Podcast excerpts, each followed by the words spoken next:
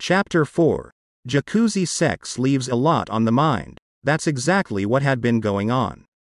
Ebony headed for the shower and asked Emissary to join him. She did, and they continued a very sensual shower. Ebony headed for the shower and asked Emissary to join him. Quite frankly, she did, and they continued a very sensual shower. As if Emissary finished Ebony's thoughts. The shower and bath accommodated a jacuzzi that the two migrated over towards where the next hour found the jacuzzi occupied and the perfect sitting for after sex conversation. E flat leaned back and Emissary continued to massage him as they opened up about the plans ahead of them once more.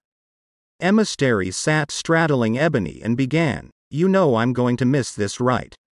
I might have to fly there in behind you not only to get a sneak peek but some exciting new atmosphere is always romantic. Ebony, smiling yet delivering a very serious look, just stared at Emissary. He had a lot on his mind indeed, the beginning of an affair that he somewhat had been coerced into as he later thought that perhaps it was not worth the turmoil.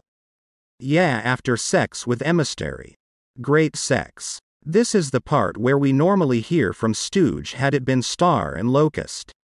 Yeah, great sex and a ring, and a car, a some more shopping, and some more shopping to put the cherry on the top of guilt. That is how that Sunday you were orchestrating with so much talent was served, right? But this was not them. Stooge was not there to interpret it on the sidelines as to how to proceed as she did at the studio.